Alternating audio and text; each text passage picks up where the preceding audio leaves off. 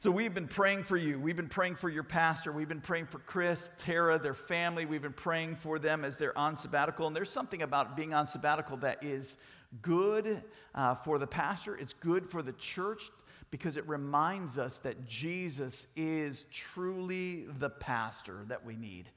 He is the great shepherd uh, that we look to, and that your pastor looks to the great shepherd, and that the church as a whole looks to the great shepherd. We thank the Lord for his goodness.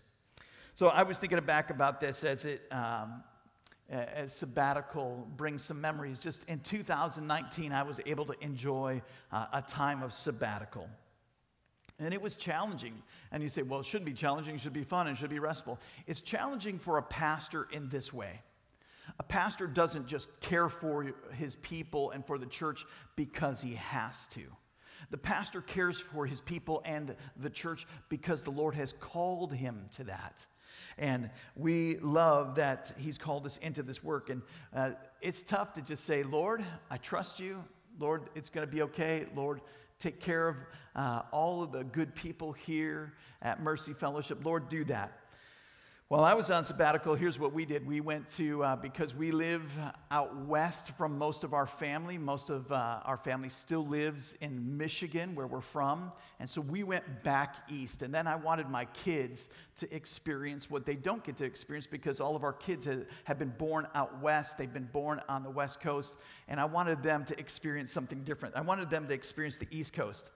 And so we went on a road trip. We got a, uh, this is when gas prices were less, when everything seemed to be less. And uh, we, we flew into Michigan and we got a rental van and we took off and we went to the East Coast and we went there and just enjoyed. I, I love that. We got to go see Washington, D.C., and we went to Philadelphia and we went to New York City. And there's so much to see, there's so much history there.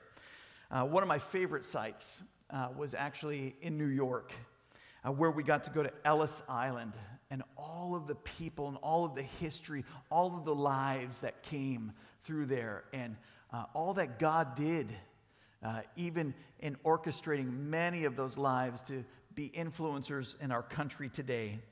And we went to Ellis Island, but then we went uh, to see the Statue of Liberty on Liberty Island.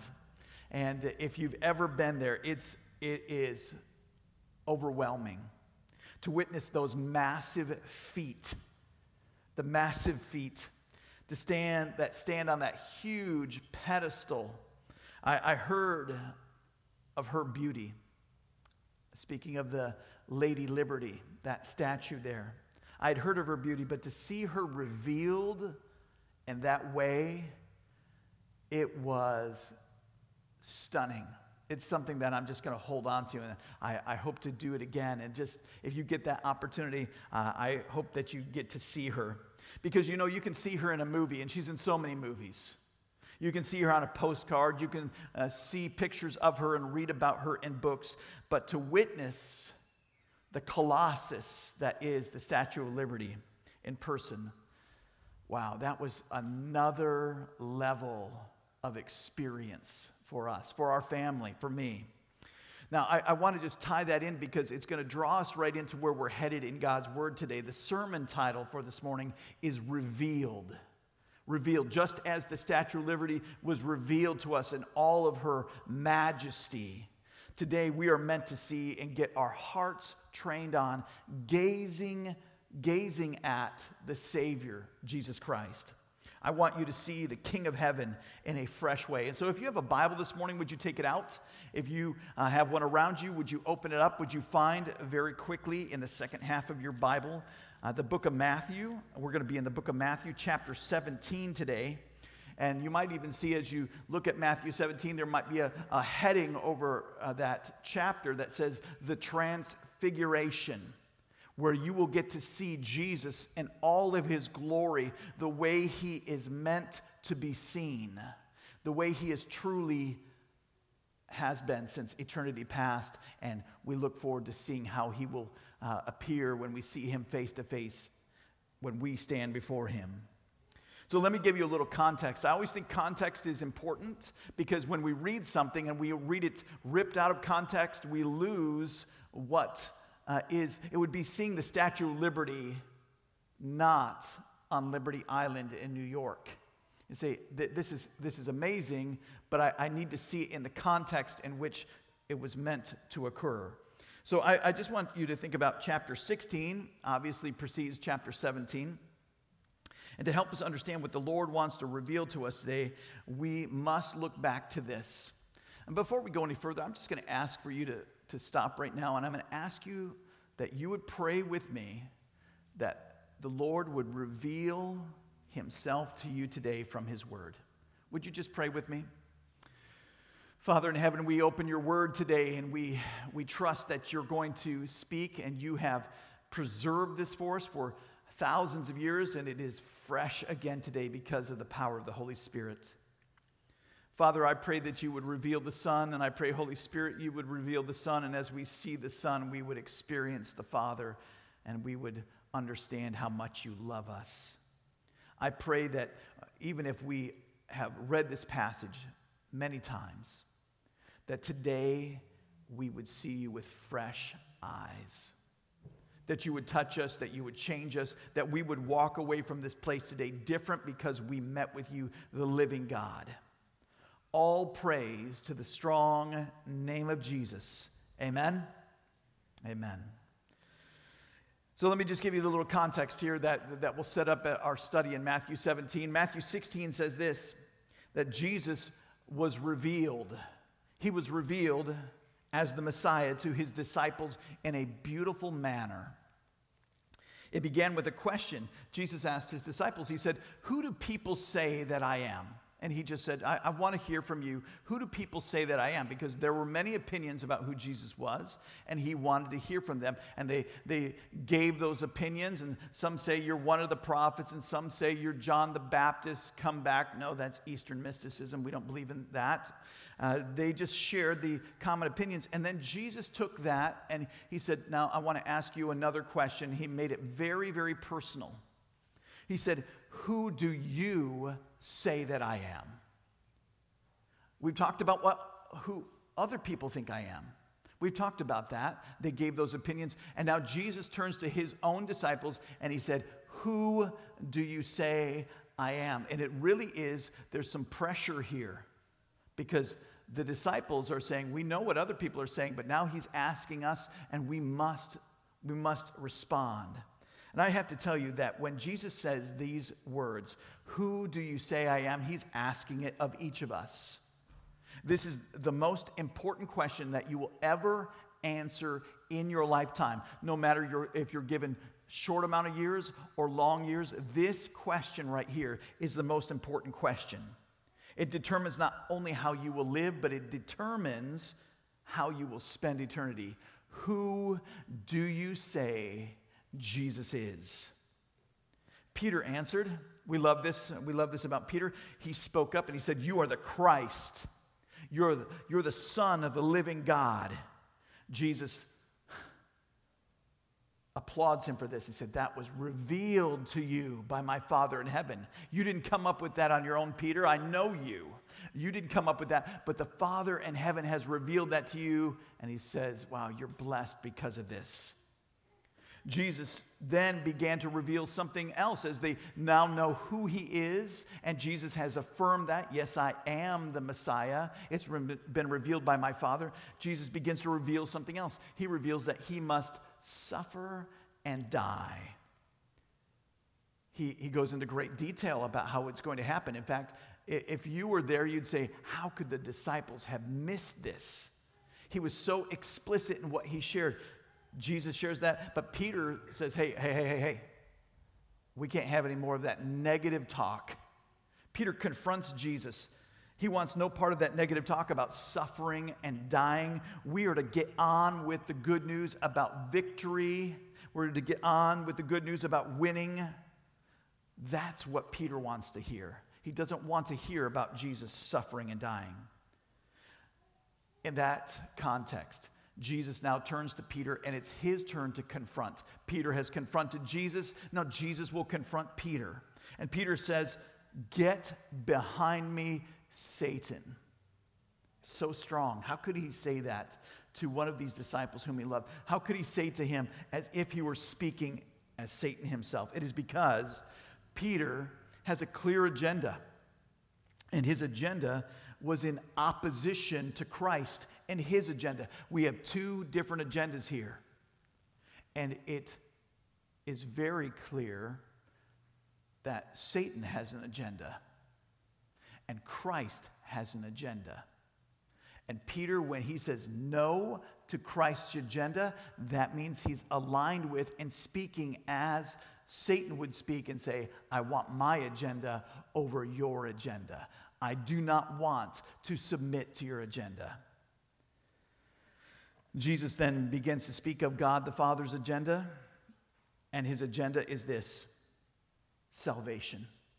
Salvation, submission, and salvation but he doesn't back away from that. That will include suffering. And ultimately, yes, yes, Peter, there will be victory. Yes, there will be glory. There will be opportunity.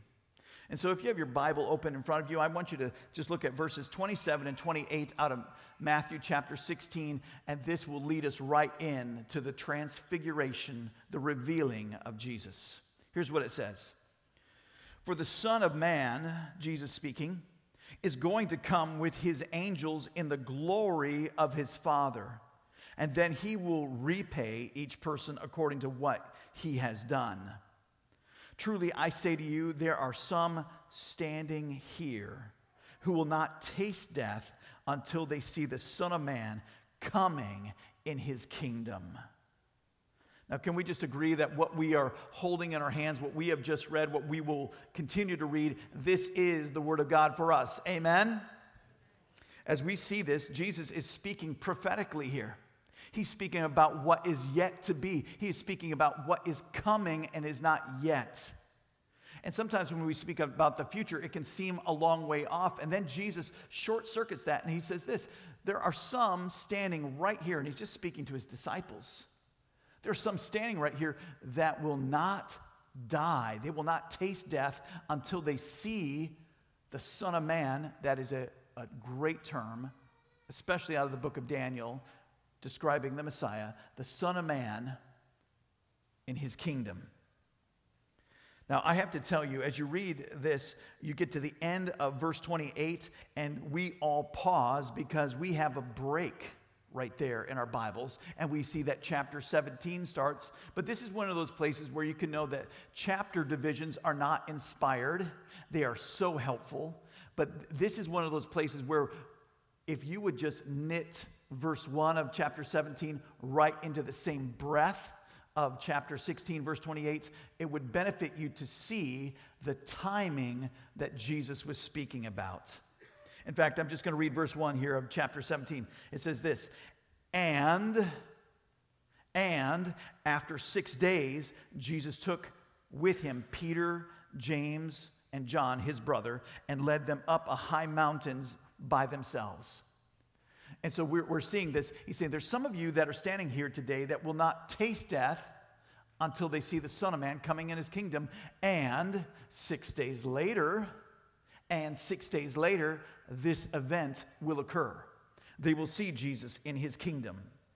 Now, I, I, need to just note something here. If you are reading the Gospel of Luke, uh, where Luke is recording this, he says it's eight days later. And I'm going to tell you that some people have thrown away their faith over a discrepancy like that. And it's not very difficult to ratify and understand how those two things are the same. This is where we say Matthew is saying it's literally six days later, but Luke, who is a stickler for details, saying, I'm going to include the day on which Jesus spoke this, not the next day, and the day after, eight days. He will get it in there eight days. And if you know anything about Eastern uh, thought and how they calculated days, if it touched that day at all in time, it's a full day. It's a full day. And so Luke is going to say eight days. You say, why, why are we talking about this? Because I want you to understand that God's word does not deny itself.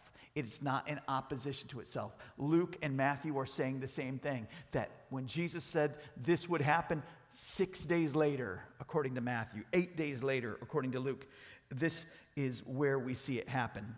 Now, let's just understand this the revealing and what it means to us. Would you look at your Bible with me? In fact, I, I wouldn't have you go any further to, than to underline in your Bible in verse 1. If you're somebody who is uh, a note taker, make sure you get this. In verse 1, underline after six days. Jesus said, Some of you won't taste death. After six days, he's going to show them the kingdom. Let's read verses 1 through 13 so you can see it. And after six days, Jesus took with him Peter, James, and John, his brother, and led them up a high mountain by themselves. And he was transfigured before them, and his face shone like the sun, and his clothes became white as light. And behold, there appeared to them Moses and Elijah talking with him. And Peter said to him, Lord, it is good that we are here. If you wish, I will make three tents here one for you, and one for Moses, and one for Elijah. He was still speaking when, behold, a bright cloud overshadowed them, and a voice from the cloud said, This is my beloved Son, with whom I am well pleased. Listen to him. Verse 6. When the disciples heard this, they fell on their faces and were terrified. But Jesus came and touched them. You will see him do this very same thing again at the beginning of the book of Revelation, where he touches John after he has hit the deck, where he's on his face. But Jesus came and touched them and saying, Rise and have no fear. When they lifted up their eyes, they saw no one but Jesus only.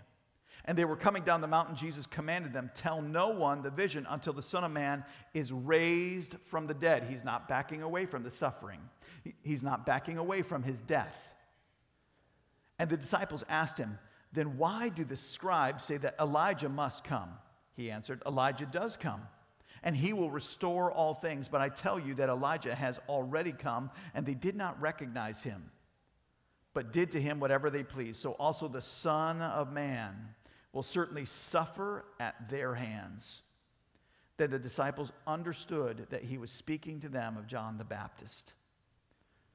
You now have the transfiguration of Jesus, the revealing of Jesus before you. And I want to share with you four observations that are meant to impact your life today in 2022. July the 10th, 2022, this passage is meant to touch you, that you would see Jesus even as those disciples saw him. I want to share with you those observations and these points. Uh, I, I, didn't come up with them on my own. I'm just going to be uh, right up front with you that uh, one of the pastors who I look up to, who is no longer with us, his name is uh, Pastor Warren Wiersbe. I love his, his writings. I got to meet him when I was in my early 20s and I had no idea really who he was. I didn't know of his ministry. And now I know how gifted the Lord used this man to pastor and to teach and to write. And one of the great things is that I know that this pastor, Warren Wiersbe, he is now witnessing what Peter, James, and John saw because he has passed into eternity and he is with Jesus in glory. So let's dive into this. If you're a note taker, would you get this? I'm going to give you four things. Number one is this that it would be revealed to you, that you would have revealed to you today the glory of his person. Wow, how close is that train? That's a little unnerving. Yeah, yeah. Woo, all right. That's good. That, the glory of his person, and they blew the horn. All right, the trumpet. Let me just uh, bring you into this. When you see the revealing of Jesus in his person, you're noticing that he is radiant. The radiance of his glory was evidence in his face, in his clothing, and they be, it says this they became white as light. White as light. I mean, it would have been blinding to look at Jesus. And then it says Moses and Elijah appeared from heaven in some visible form and they talked with Jesus. This one of those things that you need to notice that, that tells you that there is a conscious existence that follows death. There is a conscious existence that follows death. When people tell you that no, you just go into the grave and that's it, that is not what the Bible teaches. If they tell you no, you're just going to become someone else and you're going to go around again, that is not what the Bible teaches. As far as this record is concerned, this is the only time that Jesus is revealed in his glory in this way. In the time he spent on earth, you don't get to see him in his glorious appearance while he is ministering here on earth. And one of the things you see here, that the word transfigured, he was transfigured, he was transformed in front of them. And the word that we use in English is metamorphosis. Metamorphosis. And that word translated uh, metamorphosis is a change on the outside that comes from the inside. It is a change on the outside that began and works its way out from the inside. When a caterpillar builds a cocoon and later emerges as a butterfly, it is due to the process that we call metamorphosis. Jesus is changed in front of them. It's not saying, one day I will look like this. Jesus is saying, I've always been in glory until the incarnation. And then, soon and very soon, I will be found in this appearance again. Jesus' glory was not reflected very different than what we see in other places. It was not a reflection, but it was radiant. It was radiating from within him. His glory was working its way out. There was a change on the outside that showed what was truly in him, who he was. And the, I'm going to have to tell you, if you were there, I, I, one, I would have been scared. I would have been excited. I would have been amazed as Jesus was revealed in all of his glory in front of them. What a event to take in. In fact, I want you to think about this. Many years later, John, Peter, James, and John, who was there, John recalled this event as the Spirit guided him to write this in John chapter 1, verse 14. And the Word became flesh and dwelt among us. And we, listen to what he, this is what he's speaking of, this event right here. And we have seen his glory, the glory as of the only Son from the Father, full of grace and truth. We have seen it. I'm an eyewitness of it, John writes, of his glory. And he is speaking of the transfiguration of Jesus. As I think about this idea of having revealing, the revealing of Jesus, the revealing, we are people especially here in the West. We are people who love to have mysteries revealed. I can remember when the Titanic was found and the mystery of where this ship that had gone down so many years before, where it had been and where it is till this day, and the mystery was revealed. When the mystery of what it looks like to walk on the moon, what it looks like to be uh, on that globe out in the sky that we can see But I think we understand it better in this way. When we go to, and this is very, very popular now, when you go to a gender reveal party. Have you been to a gender reveal party?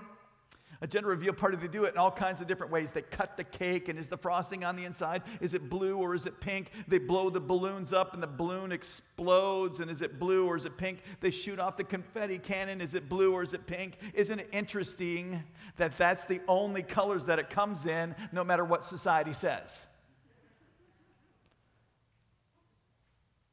And that we're doing gender reveal parties, and we love that. We're people who love to have things revealed to us. And here is Jesus being revealed in his glory. The clothes are brilliant, his face shone like the sun. That should immediately make you think of, if you know the Old Testament anyway, of Moses, that he had to drape the veil over his face because he was reflecting, reflecting what the radiance of God's glory is. Difference for Moses, he reflected the glory of God. Jesus radiates the glory of God. Jesus is not radi- uh, reflecting the glory of God, he radiates the glory of God. And I know that artists over time have tried to capture this scene. In fact, I have got a picture for you. Do you have that one picture for us where it shows the transfiguration? Here it is uh, one of those amazing paintings that is put on the, the ceiling of a, a chapel. In fact, this one, uh, I'm just going to tell you, it is uh, by De Nollet in 1694 at St. Jacob's Church in Jacobskirk. And so, if you get to Jacobskirk, you can go to St. Jacob's Chapel and you can see this. And I'm going to tell you, we cannot capture this because all of our palette of color and light does not have enough to show the glory of God, to show what Jesus is like. In fact, again, this is what I think God wants for us today is that we would see Jesus for who he truly is. And when you see him for who he truly is, you will agree with Peter, who said, You are the Christ, the Son of the living God. That's who you are. And when I see you for who you are, it is meant to change me. So, number one, that you would see the person of Jesus revealed. Number two, that you would get this today, that it would be revealed the glory of God's kingdom. Do you remember what Jesus said? Some of you will not taste death until you see the Son of Man coming in his kingdom, in the glory of his kingdom. And we have to ask the question why are these people here? Why are only these people? Why only those disciples? Why Moses and Elijah? Let's answer that one first. Perhaps, as I read this week again, it says, perhaps these two men, Moses and Elijah, and then the disciples along with them, suggest all the categories of people who will be on the earth when Jesus comes to rule and reign on the earth. When Jesus comes, as he said, to rule and reign, you will find these categories of people. The disciples will represent the individuals who will be present in their physical bodies. There will be people who are still alive who will be there when Jesus comes to rule and reign. We call that the second advent of Jesus. The first advent, we celebrate that with at Christmas time. We, we rejoice that he took on flesh and that he was found among us, but we are looking forward to the second advent when he comes to set everything right. So, first, the disciples those who will be present in their physical bodies. And then Moses, who represents all the saved individuals who have died in the past, who, who have died and gone to be with Jesus, they will be there with, with the Savior as well. Moses represents those who have died. And then there's Elijah. Why Elijah? Why these, why these two men? Elijah represents the saved individuals who have not experienced death but have been caught away. Elijah, if you know the story about Elijah, that he was caught up while still alive and taken to be with the living God, that God caught him away. And so you have these three categories of people. These three groups of people will be present when Christ institutes his kingdom on the earth. See, uh, one of the things as you look at an account like this and you just begin to dig a little bit, there's so much here, there's so much gold that you will never get all the gold mined out of God's word. And that's what makes you say, let's go for more. Let's dive in. Let's see all that is here as much as we can understand. Furthermore, the Lord will be there in his glory. Not only will these three groups of people be there, but Jesus will be there in his glory as he was at the transfiguration. The kingdom will take place on earth. And so Jesus is fulfilling what he spoke in 16 in this chapter 16 verse 28 said some of you will not taste death, death until you see the son of man in his kingdom coming in his kingdom 6 days later they got to see it i love that god always always always fulfills his promise. And he did that. Number three, would you write this down today? What's revealed to us today about Jesus is that we get to see the glory of the cross and why that makes such he makes such a big deal about it and he would not back away from it even when peter confronted him he would not back away from his suffering and the cross he wouldn't go away from it when i walked into the church today immediately i, I saw the cross at the center at the front of the room. Around the world, Christians will not back away from the reality of the cross. Why is that? Because Jesus would not back away from the reality that the cross was so necessary for us. It was for us. In fact, this is where you go to other gospel accounts and read and get a little more understanding. Out of Luke, you see Moses and Elijah, those two men there. Obviously, they were understandable. Many, many artists have tried to distinguish how did they know which one was Moses and which one was Elijah. Most of the artists who painted in the past, always, Moses always has the Ten Commandments with him. I'm not sure that he's carrying the Ten Commandments for all of eternity, okay? I'm just going to dispel that for us. But they were trying to help us with that in some way. But here's what Luke says about Moses and Elijah and what they spoke to Jesus about. And behold, two men were talking with him, Moses and Elijah, who appeared in glory and spoke of his departure. The word there, Old English word, is exodus, about Jesus, his exit, his death. And they spoke of his departure, which he was about to accomplish at Jerusalem. I love those words, which he was about to accomplish. Whatever Jesus sets out to do, he does. Whatever he sets out to accomplish, he will bring it to completion. And he is speaking to Moses and Elijah. And I don't know, uh, we don't have what it's saying here, but are they saying, Jesus, are you ready? Are, are you ready to, to finish the work?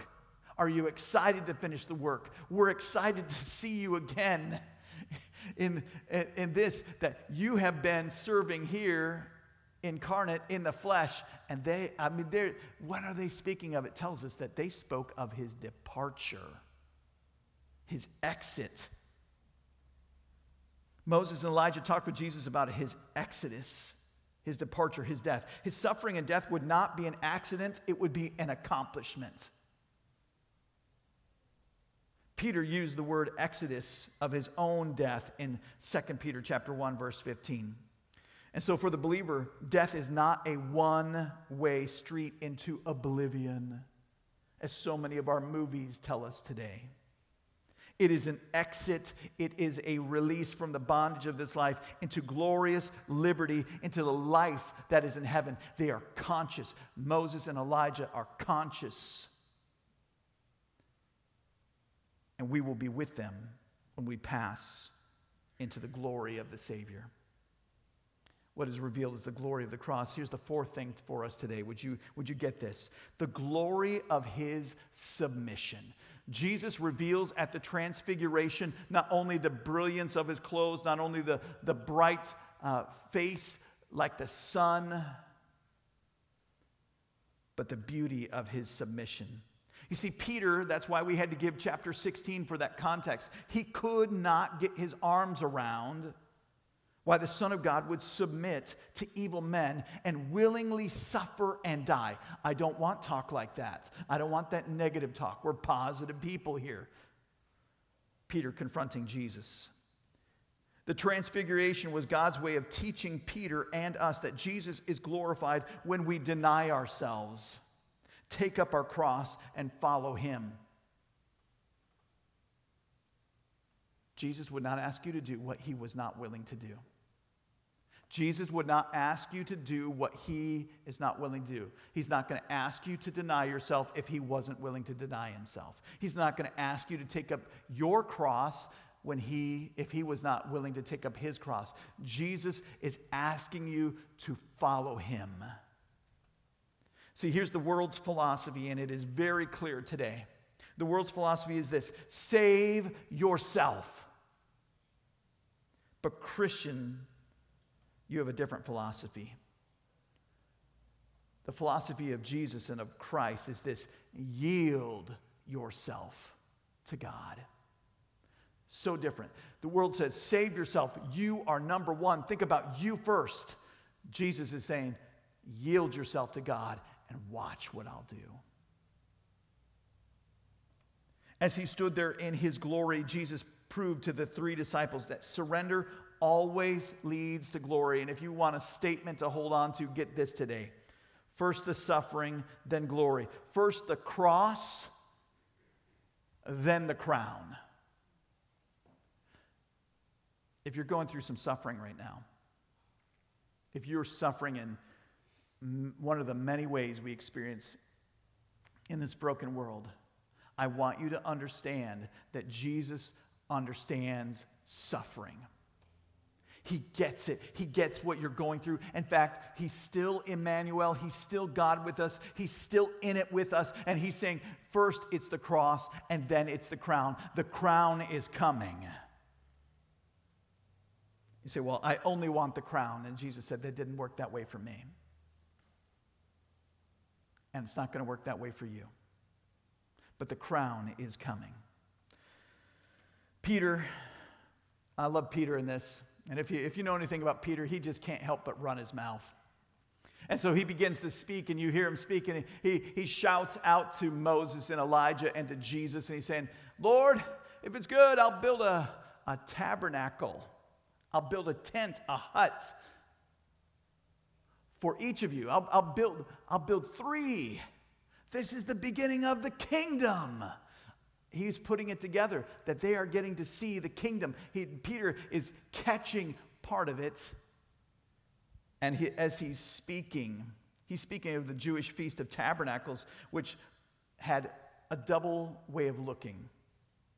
It looked backward to the wanderings of the people of Israel in the wilderness for 40 years, and it looked forward to Israel's enjoyment of God's blessing when they would all be gathered into the land and the Messiah would reign.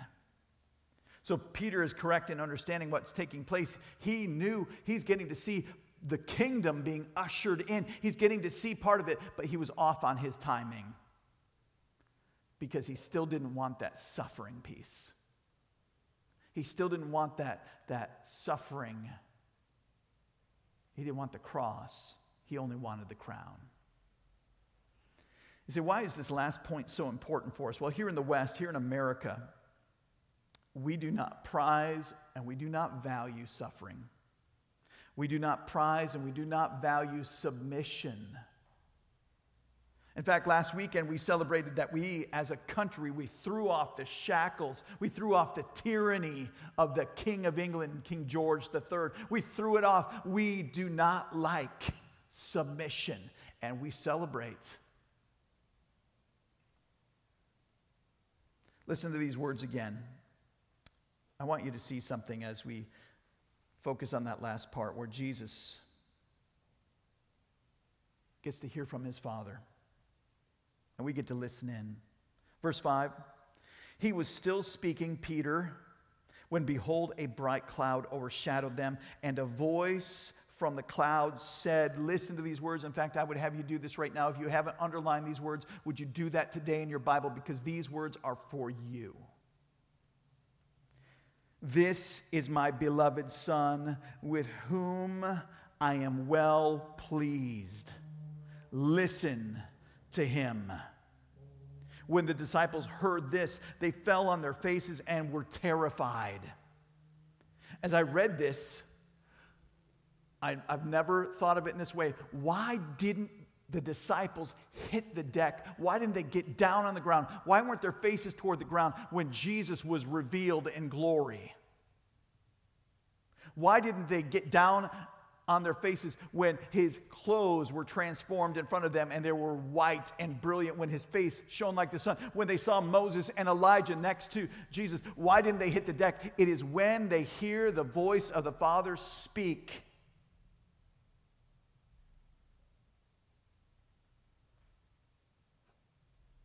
That they finally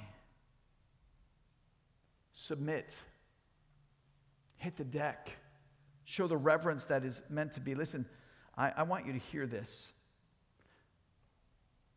The Father spoke, and the Father is still speaking.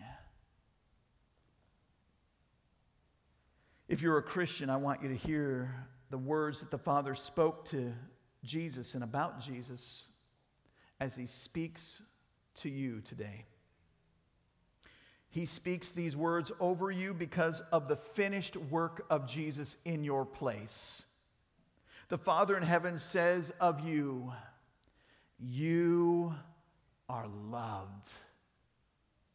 You are my beloved. You are worth it. You're worth dying for. You were worth the life of the Son of God. You are so deeply loved, but you need to hear it again. Some of us today desperately need to hear these words said to us.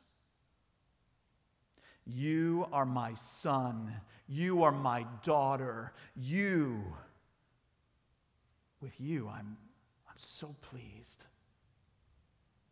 With you, I'm so pleased.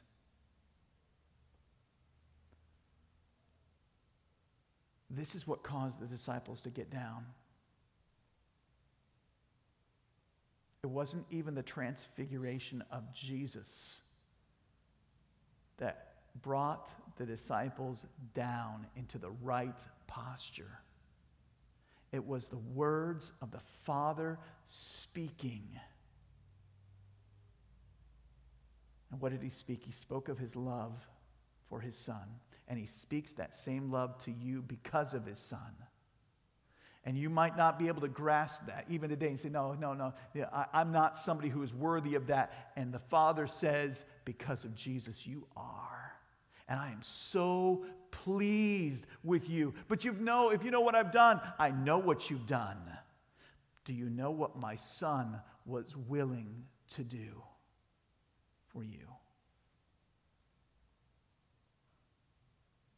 And when you know what Jesus has done for you and you've received that, beautiful gift of new life through Jesus, then you get to hear the Father speak over you. You're my son. You're my daughter. With you, I am so pleased. That may have to sink in for a while. Today, as we have opened God's Word, Jesus has been revealed to us. Jesus, the one who keeps his promises. Jesus, the one who was willing to suffer. Jesus, the one who said, I will bring my kingdom. Jesus, the one who is in glory at this time and who you will see through faith in Jesus alone. And I take great comfort in this that the Holy Spirit is speaking today. And he is saying to us, See him again for who he is. See him again for who he is. Be amazed again.